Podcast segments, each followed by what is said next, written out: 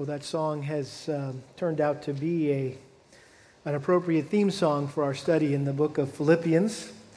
So many of the lyrics uh, from that song seem to be taken straight out of um, some of the verses and passages in this great letter that Paul wrote to the church in Philippi. And I want to invite you to take your Bibles and turn with me again to Philippians chapter 2. And we're just going to be looking at two verses this morning, but in God's providence, uh, it is the perfect passage in the book of Philippians to reaffirm and reinforce uh, the earlier exhortation that Chris gave us about our need to serve. And um, we're calling today Service Sunday and uh, encouraging everyone who attends our church to find a, a ministry to plug into where you can exercise your spiritual gift and help our body grow and mature so we all become more like Christ to the glory of God. And uh, these two verses will help us uh, towards that end. Philippians chapter 2, verse 17, Paul writes, But even if I am being poured out as a drink offering upon the sacrifice and service of your faith, I rejoice and share my joy with you all. You too, I urge you, rejoice in the same way and share your joy with me. Father, we've just sung uh, about the cause of Christ being our greatest joy. I pray that would be true of every one of our hearts. Lord, we confess that so many other things um, in this world and in our lives uh, bring us joy, or at least we try to find joy in, and those things are temporal.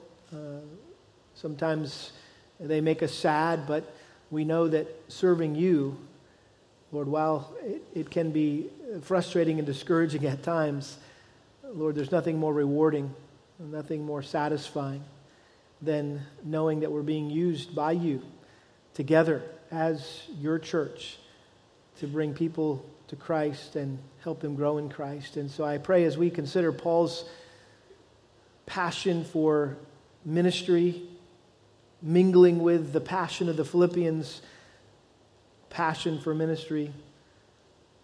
I pray that our hearts would be encouraged and inspired to want to get more involved and to make even greater sacrifices so we can experience even greater joy for the cause of Christ. We ask in his name. Amen. Well, anyone who has experienced serving the Lord and ministering to others knows that it can be physically and emotionally draining and exhausting and even discouraging and frustrating at times, and, and in some cases, dangerous. Uh, I'll never forget the time I was witnessing to a guy and he pulled a knife on me.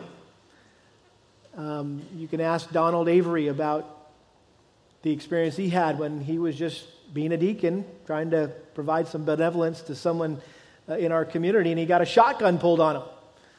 Uh, sometimes serving the Lord can be dangerous. Uh, no one understood the demands and the disappointments and even dangers of serving the Lord more than the Apostle Paul.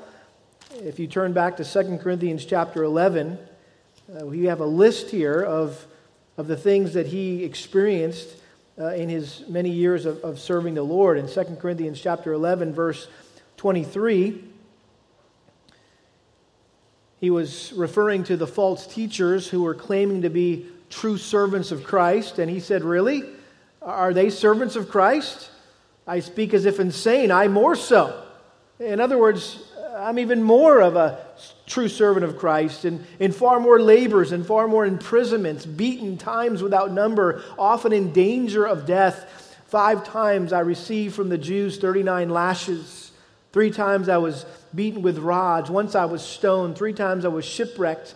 A night and a day I have spent in the deep. I have been on frequent journeys in dangers from rivers, and dangers from robbers, and dangers from my countrymen, dangers from the Gentiles, dangers in the city, dangers in the wilderness, dangers on the sea, dangers among false brethren. I have been in labor and hardship through many sleepless nights, in hunger and thirst, often without food, in cold and exposure. And apart from such external things, there is the daily pressure on me of concern for all the churches. Who is weak without my being weak? Who is led into sin without my intense concern? We also know about Paul that despite the tremendous personal expense or sacrifice that was required of him, and really of all those who faithfully serve the Lord with their lives, I think he and everyone who knows this type of sacrifice will heartily agree that there is nothing more rewarding, nothing more gratifying, nothing more satisfying or fulfilling, nothing brings more joy than knowing that you're being used by God to help people come to know Christ and or to grow in Christ. Every Christian should think and feel this way about ministry. I appreciate the, the words of John MacArthur in his commentary on uh, Philippians chapter 2. And he said this quote, Believers' greatest joy comes at the point of greatest sacrifice. A believer's greatest joy comes at the point of greatest sacrifice because serving God is the supreme purpose of their existence.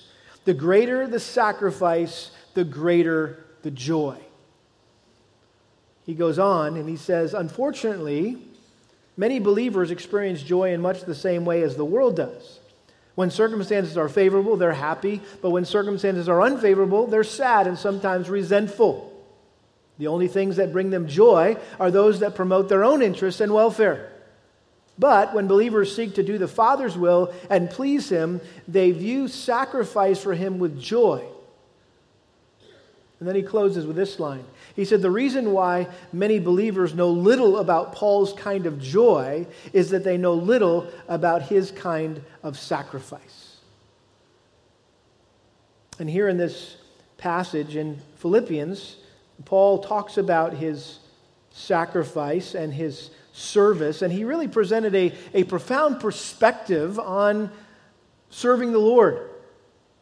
And he likened his service to an Old Testament drink offering that was poured out over a burning sacrifice. In other words, he viewed his service, along with the service of the Philippians, as an act of worship to the Lord. Look at Philippians chapter 4, verse 15. He was commending the Philippians as he closed the letter for the generous sacrificial gift that they had provided him uh, for his ministry. He says, You yourselves also know, Philippians, that at the first preaching of the gospel after I left Macedonia, no church shared with me in the matter of giving and receiving but you alone. In other words, you're the only one who supported me financially. For even in Thessalonica, you sent a gift more than once for my needs. And so they were sending uh, multiple gifts to support the work of the gospel through Paul. Not that I seek the gift itself, but I seek for the profit which increases to your account but I have received everything in full and have an abundance. I am amply supplied, having received from Epaphroditus what you have sent. Now, notice this a fragrant aroma, an acceptable sacrifice, well pleasing to God. And so here, Paul likened their financial gift as an act of worship, a, a fragrant aroma, an acceptable sacrifice that was well pleasing to the Lord. Well, the same principle uh, applies to serving. Whenever we minister to others, it's as if we're offering a spiritual sacrifice of worship, an acceptable sacrifice that is well pleasing to the Lord. It emits an aroma that pleases God. In order, in order for us to understand and appreciate this imagery that Paul is using here a, a couple of times uh, in this letter, uh, we need to go back and look at the sacrificial system that God established for his people, uh, Israel, in the Old Testament. And uh, as you know, uh, God commanded the Israelites to, to offer up various sacrifices as ways to worship him, as ways to express their thanks and, and praise uh, to him.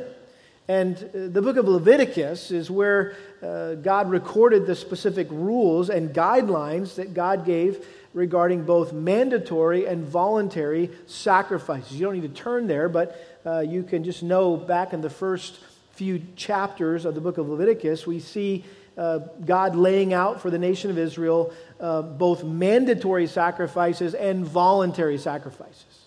And so, mandatory sacrifices included the sin offering and the guilt offering or trespass offering that were required whenever you sinned to atone for that sin, whether the sin was intentional or unintentional, you needed to either uh, make a sin offering or uh, present a guilt offering. Uh, the voluntary sacrifices included the burnt offering, uh, the grain offering, and the peace or the fellowship offering, which were, again, a voluntary act of worship to simply express your devotion to God and your appreciation to Him for His provision. And all of these voluntary sacrifices could be accompanied by what was known as a drink offering. And I do want you to turn to Numbers to see where this drink offering is described by uh, Moses here in Numbers chapter 15. Numbers chapter 15, because this is the basis uh, on which Paul was uh, referring, making his statements here in Philippians chapter 2. This is probably what he had in mind uh, when he was writing. This is Numbers chapter 15, verse 1. Now the Lord spoke to Moses, saying, Speak to the sons of Israel and say to them, When you enter the land where you are to live, which I'm giving you, then make an offering by fire to the Lord, a burnt offering or a sacrifice to fulfill a special vow, or as a free will offering, or in your appointed times to make a soothing aroma to the Lord for the herd or from the herd or from the flock. The one who presents his offering shall present to the Lord a grain offering of a tenth of an ephah of fine flour mixed with one fourth of a hin of oil. And you shall prepare wine for the drink offering, one fourth of a hin, which the burnt offering, uh, with the burnt offering, or for the sacrifice for each lamb. Or for a ram you shall prepare as a grain offering two tenths of an ephah of fine flour mixed with one third of a hin of oil. And for the drink offering you shall offer one third of a hin of wine as a soothing aroma to the Lord. When you prepare a bull as a burnt offering or a sacrifice to fulfill a special vow or for peace offerings to the Lord, then you shall offer with the bull a grain offering of three tenths of an ephah of the fine flour mixed with one half of a hin of oil, and you shall offer as the drink offering one half of a hin of wine as the offering by fire as a soothing aroma to the Lord. And so we see the significance of this drink offering, which we're going to talk about a little bit more detail when we get uh, here into verse 17. But uh, all that to say, all these sacrifices in the Old Testament were intended to foreshadow or to point to the perfect and final sacrifice of Jesus Christ when he voluntarily offered up his own life on the cross to make atonement for our sin in Paul's sister letter to Philippians, Ephesians, Ephesians chapter 5, verse 2, notice the, the similar language here when it says that Christ loved us and gave himself up for us, an offering and a sacrifice to God as a fragrant aroma. And so Christ's death on the cross was like a drink offering, if you will, or an offering in the Old Testament. It, it, it sent this soothing aroma to the Lord. Now, today, as Christians, we recognize Christ's atoning death on the cross in our place is uh, the only necessary sacrifice for sin. His sacrifice opened up a way for us to freely enter God's presence and, and to offer Him nothing more now than our sacrifices of praise and thanks and service unto Him for saving us. In other words, we don't offer sacrifices, we don't serve the Lord. We don't sing songs to the Lord out of guilt to atone for our sins, but because we've been atoned for our sins. It's a way to express our gratitude and our love for Christ. In Hebrews chapter 13, verse 15, the writer says this Through him, through Christ, then let us continually offer up a sacrifice of praise to God, that is the fruit of the lips, fruit of lips that give thanks to his name. We have already been sending forth our sacrifices this morning as we were singing these songs. These were our, our, our New Testament sacrifices, uh, these songs of praise and thanksgiving to the Lord. He goes on to say this and do not neglect doing good and sharing for which such sacrifices God is pleased. And so, not only are we to sacrifice to the Lord through singing, we are also to sacrifice to the Lord through serving. And so, even though Christ's death abolished the Old Testament sacrificial system, that doesn't mean there's no longer the need for us to offer sacrifices to God. The difference is our sacrifices are not literal, but they're spiritual. More importantly, they're not done to expiate our sins or to atone for our sins, but to simply express our praise and thanks to God for providing atonement for our sins through the shed blood of Christ. And according to the New Testament, in light of the mercy that God has showed us by offering up the life of his Son, Jesus Christ, on the cross as a sacrifice for our sin, we are to offer up our lives to serve Christ in return. Look at Romans chapter 12, verse 1. Romans chapter 12, verse 1, a, verse that's very familiar to, to all of us. Therefore, I urge you, brethren, by the mercies of God, to present your bodies a living and holy sacrifice, acceptable to God, which is your spiritual service of worship. Paul has just gotten done describing the, the gospel of God's grace in verse, uh, chapters 1 through 11 and uh, demonstrating how God has uh, showed mercy towards us uh, by not pouring his wrath out against us uh, for our sin, but he poured it out on Christ and that we simply need to believe uh, in, and we're justified, made right with God through our faith. And he says, Therefore, I urge you, brethren, by the mercies of God, in other words, in view of God's mercy, that you are to present your body as a living and holy sacrifice. In other words, we're no longer to sacrifice a lamb or a bull or uh, some grain or some oil. We're to sacrifice ourselves we are the sacrifice.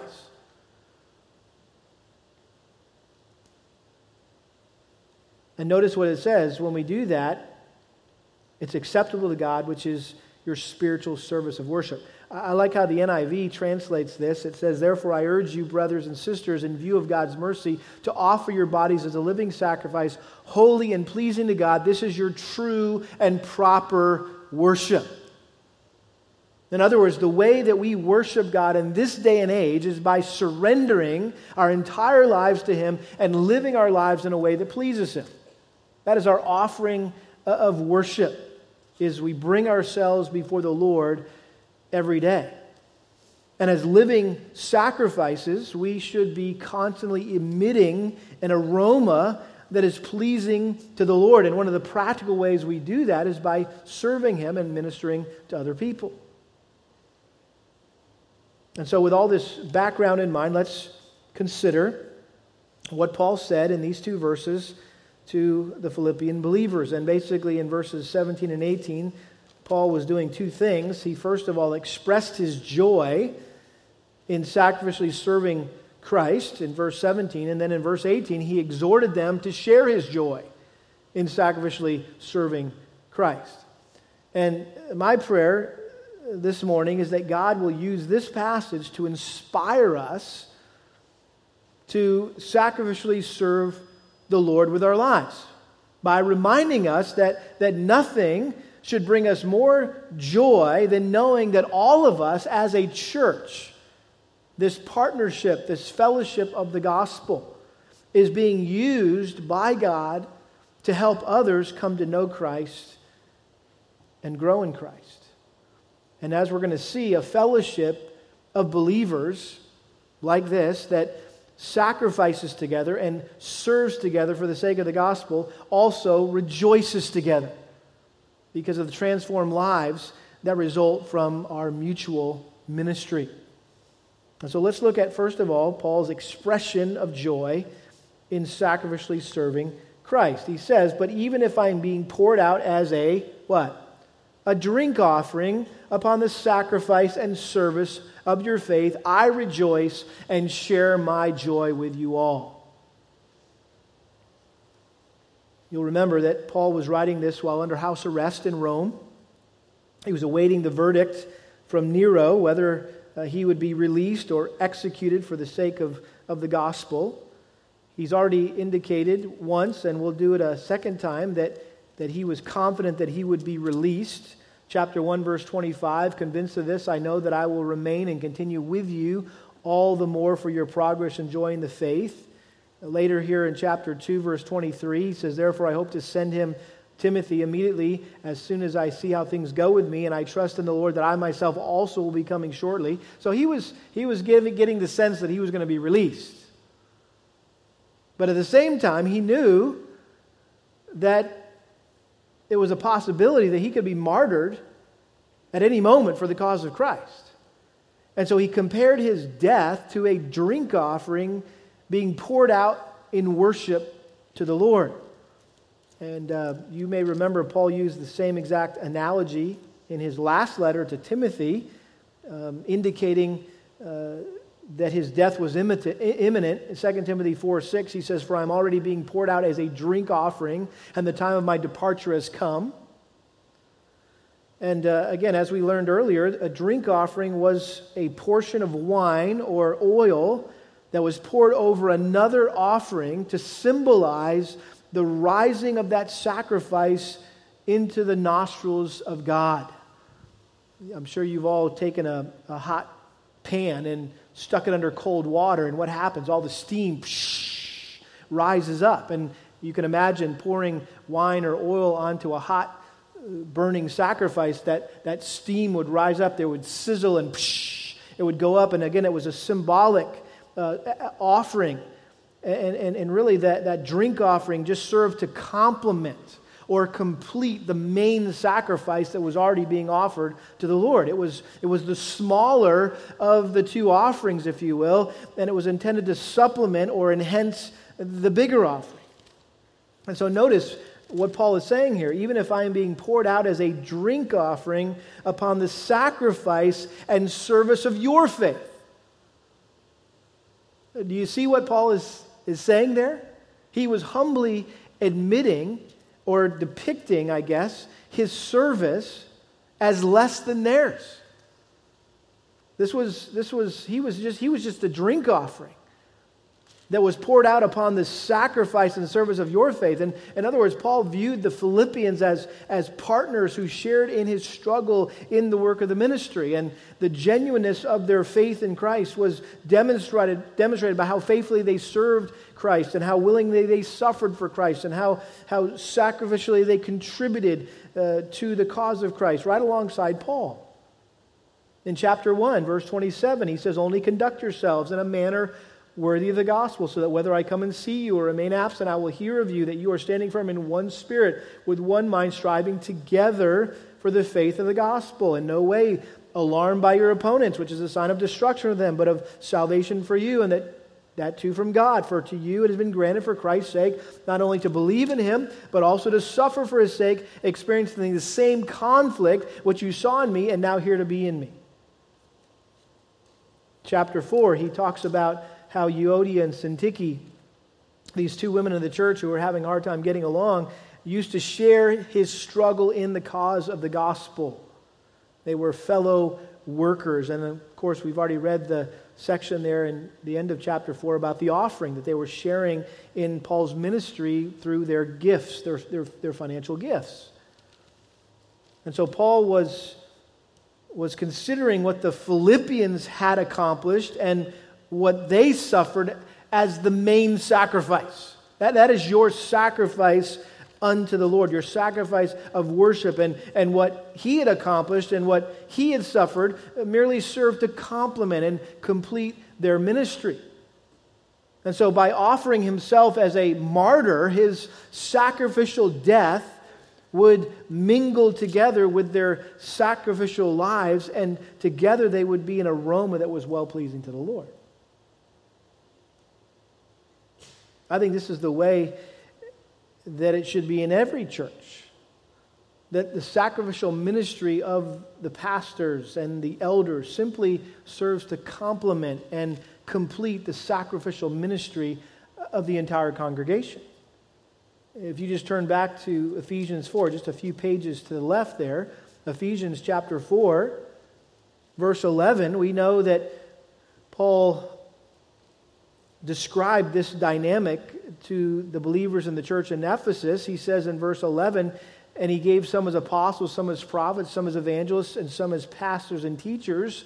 Why? For the equipping of the saints for the work of service to the building up of the body of Christ, until all attain to the unity of the faith and of the knowledge of the Son of God, to a mature man, to the measure of the stature which belongs to the fullness of Christ. As a result, we are no longer to be children, tossed here and there by waves and carried about by every wind of doctrine, but, or excuse me, by the trickery of men, by craftiness and deceitful scheming, but speaking the truth in love. We are to grow up in all aspects into Him who is the head, even Christ for, from whom the whole body, being fitted and held together by what every joint supplies, according to the proper working of each individual part, causes the growth of the body for the building up of itself in love.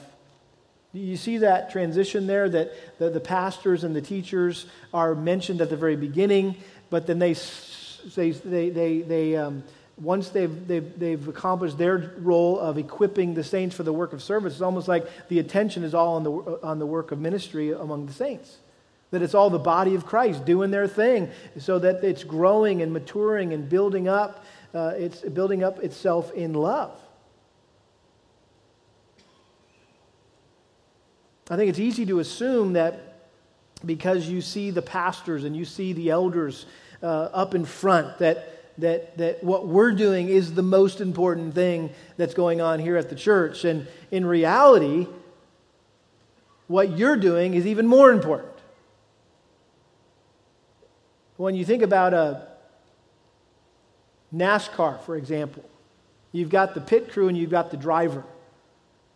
What's the focus typically on, right? It's on the driver. What he's doing is most, he's got his hands on the wheel. He's the one out there doing it. And the pit crew just exists to support him and to serve him so that he can succeed, so he can win. And that's really the, the, the, the role of pastors and elders. We're kind of like the, the pit crew, if you will, that, that are here. We exist to serve you and to help you succeed and to help you win in your Christian life. I serve you by teaching you and modeling for you how to serve so that you can live a life that is pleasing to God. My ministry as a pastor is to equip you to do the work of the ministry. And us partnering together for the sake of the gospel produces a beautiful fragrance to the Lord. That word in verse 17, service, but even if I'm being poured out as a drink offering upon the sacrifice and service of your faith, that Greek word there for service is where we get our English word liturgy. Interesting here. Liturgy is um, basically a religious ceremony. Um, Paul was likening here the, the work that the Philippians did for God to a form of worship, a, a sacred ritual or or practice conducted by a priest. When you think about a liturgy, that's something that a, that a priest does. That's something that a, that, that, that, a, that a priest conducts. He gets up in front and reads a liturgy or, or, or performs some sacred ritual. Well, he's saying, guess what? What you guys are doing as believers in the church in Philippi, what you guys are doing as believers in the church of Lakeside is like a form of worship. It's a sacred ritual that you are conducting as a priest or a pastor, if you're more comfortable with that term. The classic commentator J.B. Lightfoot said that the language that Paul used here to describe the Philippian service expressed the fundamental principle that in Christ Church, a, a universal priesthood replace the exclusive service or ministry of a select tribe or class. You know, back in the Old Testament, uh, there was only one tribe that was uh, um, assigned to serve in the tabernacle or to serve in the temple. Who were they? They were the Levites. And everybody else just came, and it, the Levites did all the service, and everybody else just came and, uh, or the high priest or the priest. They were the only ones that did the things in the tabernacle, in the temple. Everyone else would bring their stuff and let the priest do their thing. Well, what we see in the New Testament is that division between the priests and the people, or the Levites and everyone else, is gone. It's, it's dissolved. It's not in existence any longer. Uh, in fact, 1 Peter chapter 2 verse 5, Peter says, "You also are being built up as a spiritual house for a holy priesthood." to offer up spiritual sacrifices acceptable to God through Jesus Christ. He went on later in verse 9 to say, You are a royal priesthood. Now, this must have blown the minds of the people living in the first century who had just come out of Judaism and they were used to the priests. They were the holy ones, and they were the only ones who could offer up sacrifices that were acceptable to God. If anyone else tried to offer up some sacrifice, they wouldn't be acceptable to God. And so now Peter's saying, hey, no, you're all part of the priesthood, and you're all to offer up spiritual sacrifices that are acceptable to God. Lightfoot says it this way, in kind of an older uh, language way. He says, The Philippians are the priests. Their faith or their good works springing from their faith is the sacrifice, and St. Paul's lifeblood is the accompanying libation. So the picture here is that that the Philippians were priests. Paul wanted them to know that you guys are priests. You're part of the, you're the ones that are offering the, the sacrifice, and it's your service, it's your ministry that this is this sacrifice, and my blood is the drink offering. And so, again, this is what is referred to as the priesthood of all believers. We've talked about this before. It's a, it's a, it's a very vital concept or principle that we must understand. And, and uh, the church uh, learned this the hard way uh, at the very beginning of its existence. During the early days of the church, a division developed between the priests and the people. Kind of went back to the way it used to be in Judaism. Uh, by the 14s and, and 1500s, it got to the point where the priest was the only one who would read the scriptures. Nobody else had a copy of the scriptures but the priest. And so he would read the scriptures. He was the only one that took communion. Can you imagine coming to church and watching me take communion? And you sitting out there and just thinking you're part of this communion because you're watching the priest take communion. Um, and, and, and, and the priest was the one that did all the ministry. And everybody, the people just came in and watched him do his thing. And then God raised up a man named Martin Luther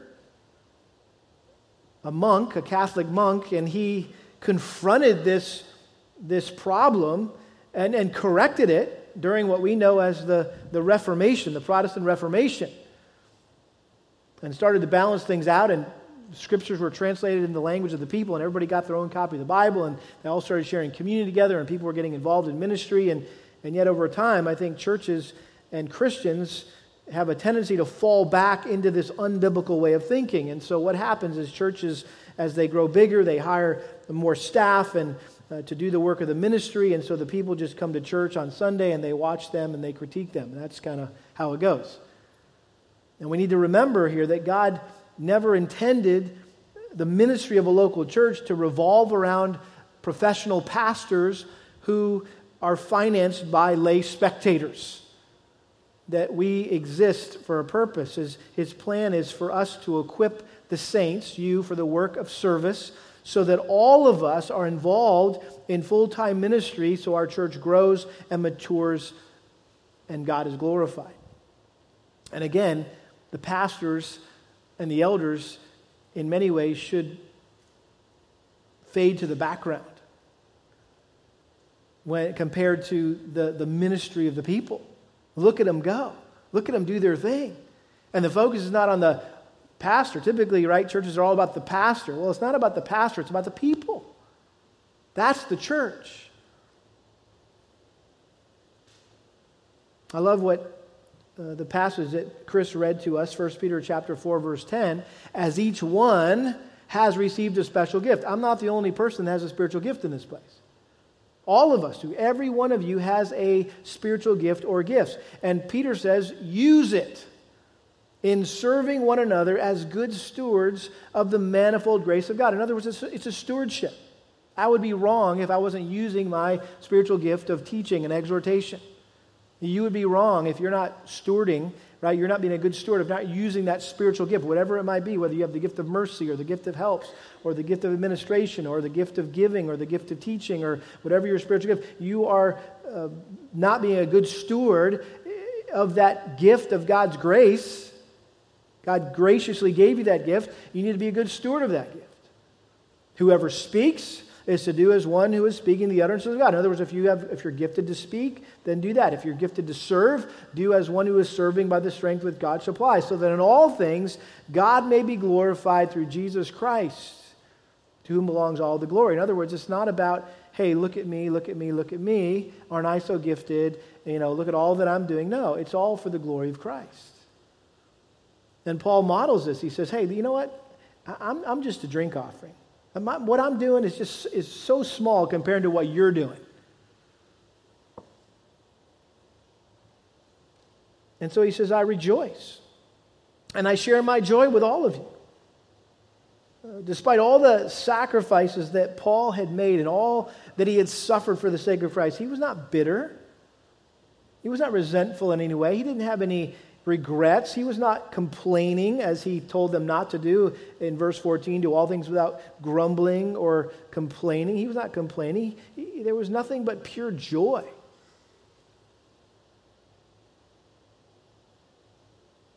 Most people associate sacrifice and service and suffering with sorrow.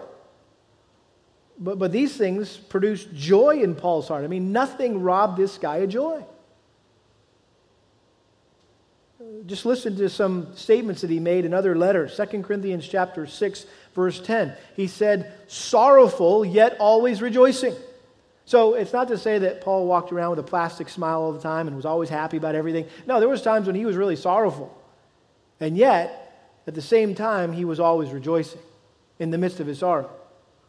2 Corinthians 7 4, I am overflowing with joy in all our affliction you would think he would say, I'm overflowing with joy because of all of our blessings. No, I'm overflowing with joy in all my affliction. Colossians 1:24, I rejoice in all my blessings. No, I rejoice in my suffering for your sake. I mean, not even thinking about the possibility of dying could steal this guy's joy. Even if I'm being poured out as a drink offering. Even if I might die for the cause of Christ, I rejoice and share my joy with you all. He rejoiced in knowing that what he considered a small sacrifice, dying, this is a small thing for me to die. He rejoiced. Why? Because he knew it would further the cause of Christ and, and advance the gospel in the lives of the Philippians and, and many others.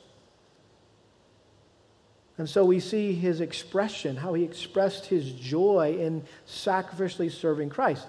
Uh, but then in verse 18, he exhorts them to have the same joy as they sacrificially served Christ. Notice he says, You too, I urge you, rejoice in the same way and share your joy with me.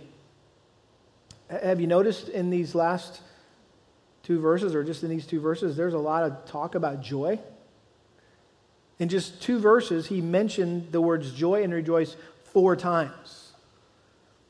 And we know that, that, that joy is a dominant theme in this letter. I don't think it's the main theme, it's a dominant theme, and it's intertwined throughout with the main theme, which is, I believe, being unified for the greater progress of the gospel.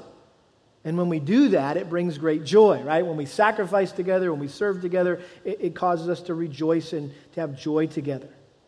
And, and up until this verse, verse 18, every mention of joy has referred to Paul's joy. Notice verse 4 of chapter 1 always offering with joy in my every prayer for you all.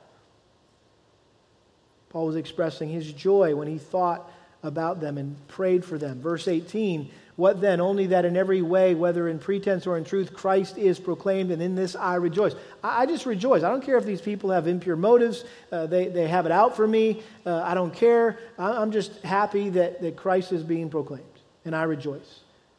Verse 25. Um, convinced of this, I know that I will remain and continue with you all for your progress and joy in the faith. Chapter 2, verse 2 Make my joy complete, he says. And then in verse 17, I rejoice and share my joy with you all. Now, a transition takes place here in that white space between verse 17 and verse 18. Because now he went from talking about his joy to commanding them to be joyful. And he would command them three more times to rejoice before he ended this letter. Look at chapter 3, verse 1. Finally, my brethren, rejoice in the Lord. And then twice he does it in chapter 4, verse 4 rejoice in the Lord always. And again, I will say rejoice. So he's commanding them here to rejoice. I want you to rejoice. I urge you to rejoice in the same way.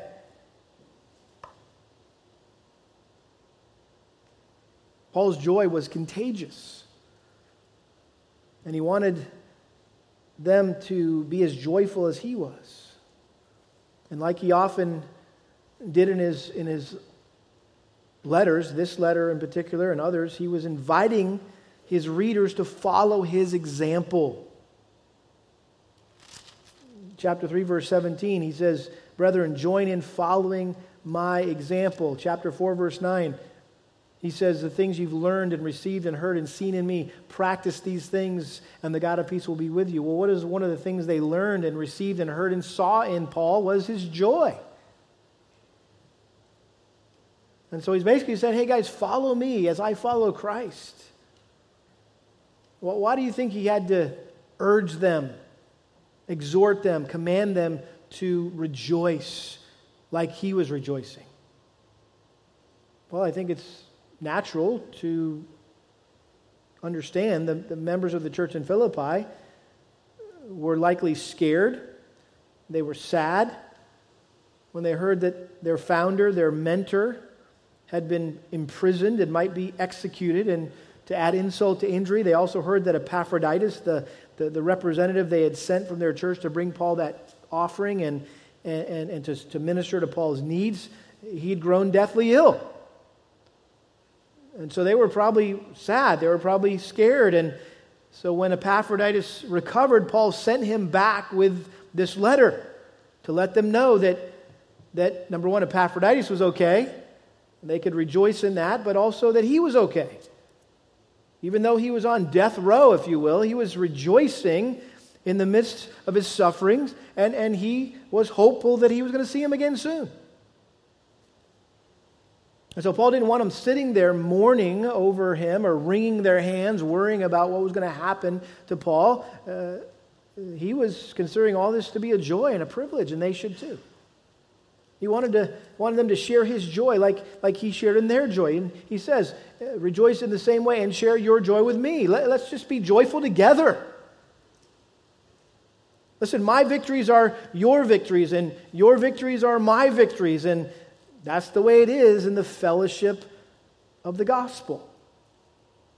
When a group of people, like Paul and the Philippians, or like us here at Lakeside Bible Church, sacrifice together and serve together for the sake of Christ, then we are able to rejoice together when we look around and see the changed lives that are the result of our mutual ministry.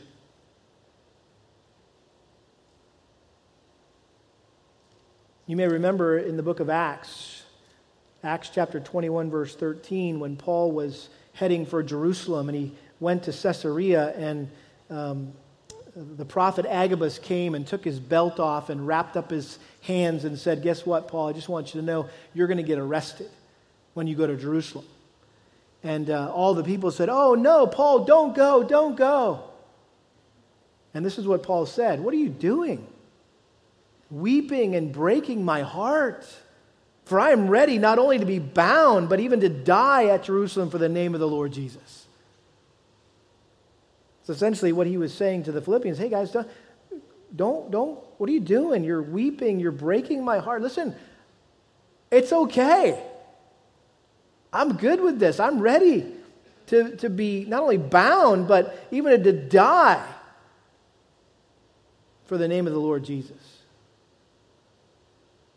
And so here we have the example of the Apostle Paul, who was ready and willing to die for the cause of Christ, which to him seemed like a very small sacrifice.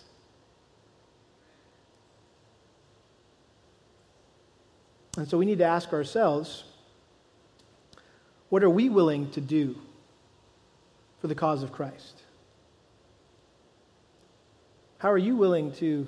Sacrifice for the sake of the gospel? Would you be willing to grade a test for a prisoner who's in one of the prisons here in, in our community? Would you be willing to care for a, a baby in the nursery? I put those together because it's like prison, right? Chris said they're kind of similar opportunities. Would you be willing to teach a Sunday school class? Or set up chairs? Or greet visitors and make them feel welcome? Or maybe follow them up with a phone call later that week? Or maybe you would be willing to minister to junior high students? Trust me, that's not purgatory, okay? That's a great ministry, right? To minister to junior high students. Maybe college students are something that God's given you a burden for. maybe, maybe you're good with, with technology and you could help us with our, with our serving behind the sound booth, um, helping us archive our sermons and keeping up our website. And there's so many different ways to serve, which you have in your bulletin, right? All those ministry, that list of ministry opportunities.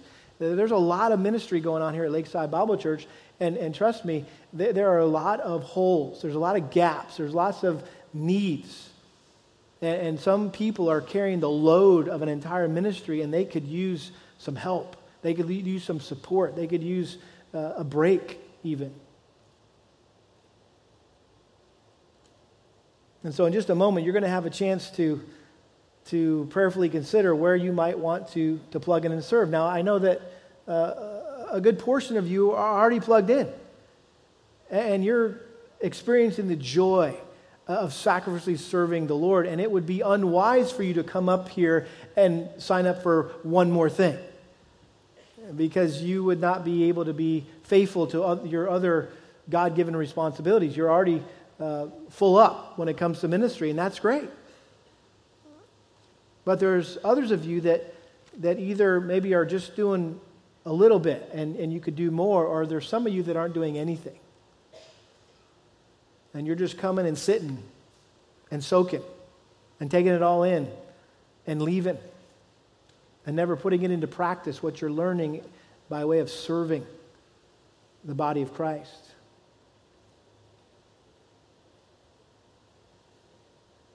Does God like the smell of your life?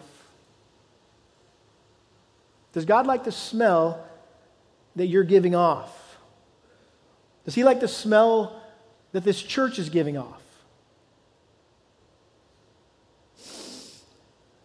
God is sniffing around here this morning. And he's, he's, he's getting a whiff of you. He's getting a whiff of me. He's getting a whiff of all of us. And, and, and, and, and the question is is he pleased by what he smells.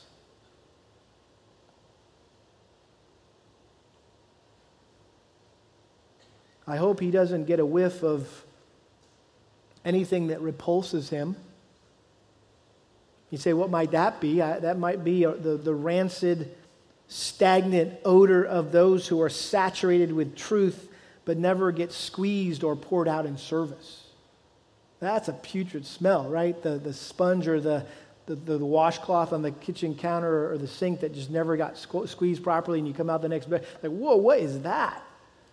Why? Because you got all this water in it and it never gets squeezed. Listen, there's some people that got tons of truth in their head, but it's never put into practice. I hope that God is pleased by the aroma of a group of people who are living out the truth that they've been taught by being a bunch of joyful, sacrificial servants. Amen? Let's pray. Father, we thank you for this opportunity we have to consider um, how we are to serve you and sacrifice for you in this day and age. Lord, thank you that we're not bound to the Old Testament sacrificial system, uh, having to bring a lamb, uh, an offering uh, this morning because we know Christ was that ultimate sacrifice, and now we uh, simply bring our lives every week, and, and, we are to be living sacrifices who serve you not out of guilt, but out of gratitude and love for our salvation in Christ. And I pray, Lord, that no one would have the attitude in our church of just thinking how little they can serve without their conscience bothering them, but they would just be thinking, how much can I serve without neglecting my other God given responsibilities? And so I pray you'd, by your Spirit, direct individuals to specific ministries and to specific needs, Lord. We need specific individuals to meet specific needs. Um, and there's many of them, Lord. And I just pray that your Spirit would make those connections so that this body could continue to grow and mature and be built up. And we could become conformed more and more to the image of Christ and even make a greater impact in this community for Christ, we pray. In Jesus' name, amen.